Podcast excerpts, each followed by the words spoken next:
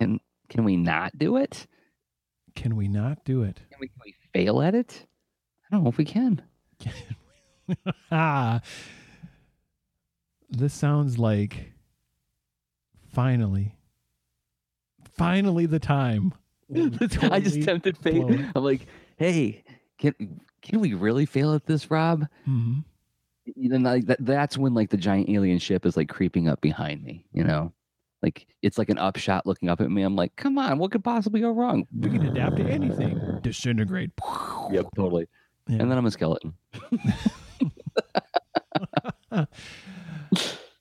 There's very low risk in this thing.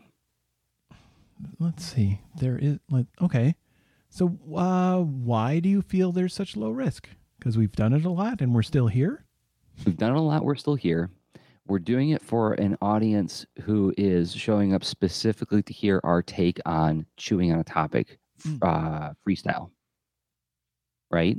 Mm-hmm. True. Not a hostile audience. There's still, we both feel such an baked in desire to serve that I think it would take effort for us to disengage from that motive. Oh, yeah. Right? This is not going to be time to put our kick back, put your feet up, and make fart noises all day. Right. We're not going to do like a top 10 list of what the best video games are, right? Or... and actually, if we did... Yeah. We would have an angle on it. We would explore and question the heck out of that. Yeah. Okay. So case in point, I was having this discussion with a friend recently because I just got the Filmation. Oh, let me show it to you. I got it right behind me. It's this like guide to like all the Filmation He-Man and She-Ra episodes. It's a big book. This thing weighs like that's a coffee table, not just a coffee table book. So, and it's got like, you know, it's got every episode, the plot, the you know, best quotes, and it's got like the moral of the episode and like, you know, animation outtakes and whatever. But then it also has a review of each episode by the author, and he like sort of summarizes it, but then he also gives his opinion on it, and he gives like a little number rating. And I was talking with a friend of mine about that, about like how extreme interest in a thing often can result in the kind of conversations, I don't know if you had these when you were a teenager, but I sure did. What's the best Spider-Man run? You know, is it spectacular number 82 to 87, or is it amazing Spider-Man number 99 through 106? You know, and why? And repeating what that leads to, because actually your audio cut out. Did it? Yeah, extreme interest in something can actually lead to.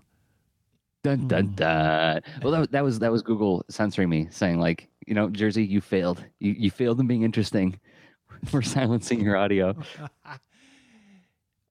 No, extreme interest can lead to sort of the ranking and comparing for the sake of ranking and comparing, which is if when used in the spirit of service, like if you're using it as an on-ramp, like there was a post recently about like, here's like the 8 Robotech episodes, because Robotech just dropped on Netflix. Like, here's the 8 Robotech episodes. If you've never watched the show, these are a great on-ramp to the show, right? That's a ranking that has a built-in explicit service angle in it. You want people to get involved in this thing that you love. But then there's the kind of ranking that people do where it's like, it's meant to keep out. It's meant to explore hierarchy and let's show who's the alpha nerd, but who's got the best argument for which one of these things that are all wonderful is the best of the wonderful things, right? Sure. An unapproachable and possibly imaginary nuance. That's right. Oh my gosh. The best example I can think of my own personal biography was when I got into like, let the record show, I never really talked that much about music. I don't consider myself an especially knowledgeable person on music, but I got into a band really, really hardcore once when I was younger.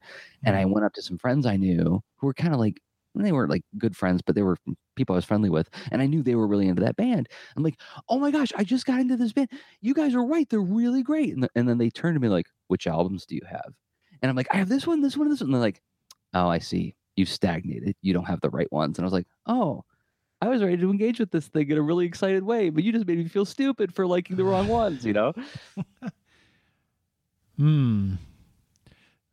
Okay. So did was that used in a way that was an approachable on-ramp to advocate and connect, or was that used in a way to blockade and exclude, right, and build a snooty tower? Welcome to Extra Lean, everybody.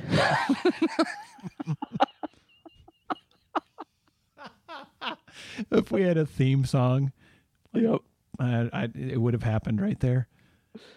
Oh, see, that's good. That's what that's why I say there's low risk, because this is sort of like it's who we are. That's what we do. This is and this literally is the way we talk all the time. Yeah. It is a very straightforward thing, because there's okay, so I guess there is a low risk of us hitting record and saying I don't know, I clicked on a thing and I'm going to defend a pointless thing because I have a giant ego. It's more right. Like, well, I'm really curious and let's see where this goes. So I guess what is, let's see, you mentioned your He-Man book and then Robotech. It's so funny, like Robotech has really been a thing that's like off and on permeated our podcast. Yeah. Yeah, it really has. It's common interest with you and I, among a bunch of other common interests. Did you ever play that, the Robotech game that came out on the GameCube? I have it. You have it. I have it. I own it. I bought that thing so fast. Oh my God, are you kidding me? Roy Fokker trains you. Yeah. Roy Fokker suddenly pops up on the screen and you hear Roy Fokker say, okay, turn into Guardian configuration. I'm like, oh my God, yeah. I'm in VT102 right now. What? Okay. So what did you think of that? How did it go? I love battle mode. Mm-hmm. I love competing against somebody else. The mission modes, as fun as it is, I feel like it's a little bit repetitive because you're always just kind of in a city, mm-hmm. which the first like half hour you're playing it, it's like, oh my gosh, I'm in Macross City before the SDF-1 space folds into Pluto's orbit. You know, I'm there, I'm in the world, right? And like, oh my gosh, I'm fighting Chiron. He's yelling at me, you know? That all is lovely and transportive, but then I guess maybe I didn't get far enough in the game, I don't know, but I got to a point where it was like too difficult for me to get any further, and it was really just about like, don't die for long enough until you've shot Chiron enough, you know. And it was in another city, and I was like, okay, I'm kind of getting tired of being in a city all the time. I want to start doing some other missions, like go into the Cassini quadrant, do like the battle in the asteroid field or the ice blocks of Saturn, you know. Wow. Yeah.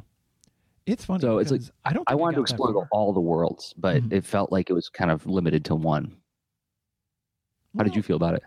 I like it. There was something about it that I ended up checking out pretty early. And I don't know if it was sort of I had other games calling my name or whatnot at the time. And because I was super excited, I had, I did the classic thing at the time where you go and you put you essentially pre-buy the game. And so you get it, you know, release day and whatever. Yeah. And it, there was something it's been too long because GameCube, we're talking about what, 2004, 2005? Yeah. In that neighborhood. Yeah. So yeah, I mean, that's about when I played this. Yeah. And, 11 years ago, setting it aside pretty quickly. I enjoyed the lenticular pack in of, there was essentially, a Valkyrie that would, you know. Oh yeah. When you like turn the box, it would transform. No, it was either it was a refrigerator magnet or I turned it into one, and it was on my fridge for a long time. Oh wow. Yeah. But yeah, there was something about it where like if I have multiple things that somehow. Super funny. So like I gave myself almost like this weird assignment. I come from the era of video gaming from the early days. Like I remember coveting, wanting to play relatives' 2600s, right? The Atari 2600. Yes. I'm of that era. And And over time, and there were many years and decades where typically pretty much any game that someone felt love for, I bet I would like. You know, like someone was like, oh my God, this thing. And it's like any of your typical tropes that would be present in a game, I probably would end up being, you know, at least open to trying and enjoying at some level. Sports games were always kind of like that, man, like who knows. But anyway, recently I tried Monster Hunter for the Wii U. It's been out for a couple of years, and it was on extreme discount. But there was something about it where it came across my radar where I was like, you know, Monster Hunter, I've consumed enough vicariously by and noticed how much love people have for this game that like it's been a curiosity for me for a long time now, because like this is not the first version. Like the Wii U version is a few years old. There's been like one or two versions since, and it's been out for like 10 or 11 years. It's an old game or franchise. And I'm like, you know what? I'm going to go for it. Much like what I did with and I'm totally forgetting. It's the game. It's very punishing. I can't believe I'm forgetting. It had a huge ad campaign recently. Oh, it's embarrassing. but it's a dungeon crawl where it's like it's really really really challenging, tricks and traps and monsters that really severe penalties for making a mistake. It's Demon Souls, and then it became Dark Souls. And then Dark Souls 3 came out, whatever. And okay. I checked out many years ago from that game, and that's a separate topic, but Monster Hunter, way more approachable than Demon Souls, kind of charming, very much like, oh, I remember role-playing games. Oh, I'm in a village. There's all these people that are happy to talk with me, and they've got jobs for me to do. Nice. Okay, let's see what I got to do. Ah, I bet I got to hunt monsters. Cool. All right. So eventually I get through some of the quirks of, you know, like it's just, I start to notice it's not really my speed or interest, because like there's like these, the villagers are like so chatty and not really conveying things in a way that's inspiring my curiosity or whatever. It's like, it's the amount of minutia where I'm like, oh boy, I know already I'm the wrong person. Like I'm supposed to have my grid paper out and notebook and be writing all this stuff down. And I'm like, nope. Click the button. Please stop talking to me. And the dialogue's going like print. Yeah. Eventually I get out of the village and I go hunting. And I, after a couple of evenings, I'm like, okay, instead of playing Splatoon, where I know like in 5 to 10 minutes, I'm going to be like super pleased. I'll be like, this is great. Okay, thank you, Splatoon. I'll see you again tomorrow or in a few days. Monster Hunter, I was like puzzled and going, was that good? What happened? Did I really like kill a vegetarian dinosaur and then cut it up?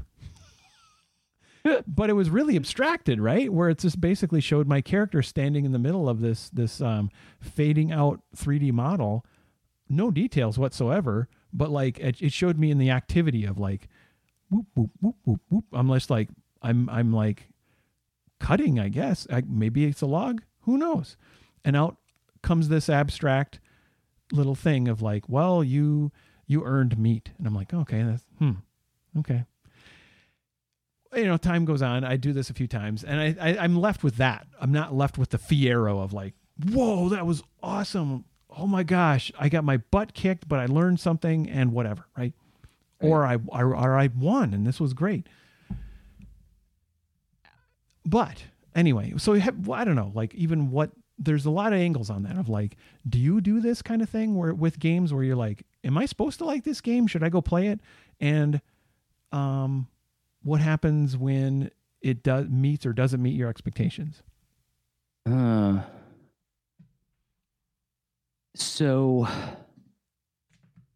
I want to preface this by saying that, like, I know I'm not, I'm of the same era that you are. First of all, Atari 2600, Commodore 64, Intellivision, ColecoVision, all that stuff. Mm-hmm. The games I gravitate toward tend to be ones, and I think this is why I gave Robotech a little bit more of my time than you did, is I want to be put in a place. Being put in a place and feeling like, I think VR, when it finally comes of age, keep that stuff away from me, man, because I don't know if I'll come out. Because if I get to go to a place where I've always wanted to be, I don't like to go, you know, I'll go all in. I'm an easy audience when it comes to, we'll put you in this world that you like. All right. What I don't like, where I get frustrated is when, because I love the grinding and I love the challenge and the learning something. I love it when a game sort of teaches me in a way where it's not telling me what to do, but it guides me into making the discovery of what I need to do. Like, again, I'm going to go to Metroid because I always go to Metroid because it's like one of the games I'm most familiar with. Is like when I'm fighting a boss and it's like, oh, I see. When he does this, I have to do that. You know, maybe I died a couple times, but it's like, oh, I get it now. There's that signal it's giving me where like his face is doing this. Okay, I got to use this visor and this gun. Bam, and I get him. And then when I finally, you know, grind through that and beat him, there's that, like you said, Fiero. It's like, oh, I got the weapon. I got the new beam power up. Awesome. And then, you know, I want to shout at the TV. I want to be like, take that, you know. But where I get frustrated is when they say, okay, well, there's kids who can figure this out really fast. So now you got to do that, but 7 times. Okay, I figured it out.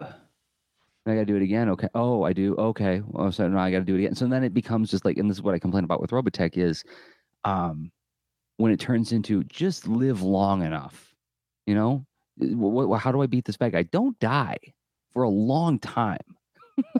It's like, okay, but is there a puzzle done? Well, yeah. Well, you got to do like these 7 things in the right order.